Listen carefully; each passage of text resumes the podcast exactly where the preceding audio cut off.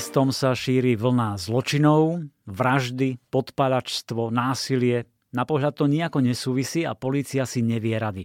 Zdanlivo náhodné zločiny sa však začínajú časom prelínať a to je parketa pre vyšetrovateľku Helen Graceovú. Začína sa mrazivý thriller z pera MJ Arlidža Vadí, nevadí. Helen šípi, že nemôže ísť o náhodu, všetky trestné činy sú očividne iba dielikmi skladačky a postupne zapadajú na svoje miesto. Pomaly vychádza najavo, aká zvrátená a dômyselná je celá sieť zločinov. V Slovenčine už vyšlo 9 kníh s obľúbenou vyšetrovateľkou Helen Graceovou, napríklad Jeden musí z kola von, Nelej olej na oheň, Na koho to slovo padne, Hra na mačku a myš, či Kto druhému jamu kope. Teraz vyšla desiata kniha a Vadí, nevadí je proste typický MJ Arlič. Keď sa to rozbehne, ide to ako po masle, výborne premyslené, pekne všetko začína zapadať do seba ako puzzle. Miestami je to naozaj mrazivé, keď si uvedomíte, ako to všetko vrah premyslel, ako to zorganizoval a ako ľahko by ste do toho mohli spadnúť aj vy sami. Možno vás bude vytáčať Joseph Hudson, ex-partner Helen Graceovej. V niektorých pasážach by ste ho najradšej chytili pod krk a stlačili.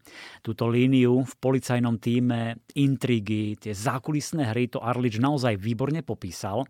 Rovnako aj odveký boj s novinárkou Emiliou Garanitovou, ktorá sa neštíti ničoho, zapredá aj dušu, keď chce získať dobrý materiál.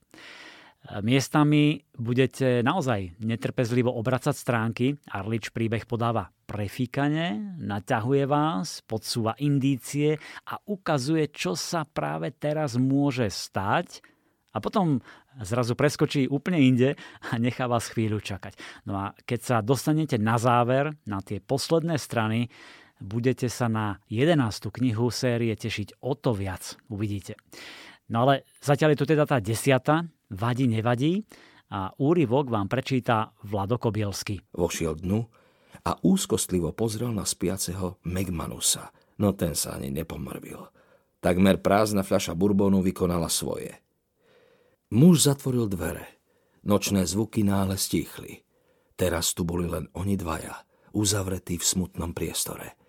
Bolo tam ešte nepríjemnejšie a smradľavejšie, ako očakával, no prostredie pasovalo k špinavej osobe pred ním – tu Megmanus schovával svoju korisť, vykonával svoje obchody. Sem privádzal mladé dievčatá. Muža striaslo pri pomyslení, čo sa odohrávalo medzi týmito štyrmi stenami, no neprišiel sem, aby rozoberal minulé zločiny. Prišiel vykonať svoju prácu. To, čo bolo potrebné urobiť. Tento muž skazil život mnohým ľuďom, no po dnešnom večere už nespôsobí žiadnu ďalšiu škodu. Podišiel k nehybnej postave a sklopil na ňu zrak – Stále tak trochu očakával, že Megmanus vyskočí a zovrie mu hordlo spotenými dlaňami. On však iba nerušene, nič netušiac, nehybne ležal. Votrelca nemalo čo zastaviť.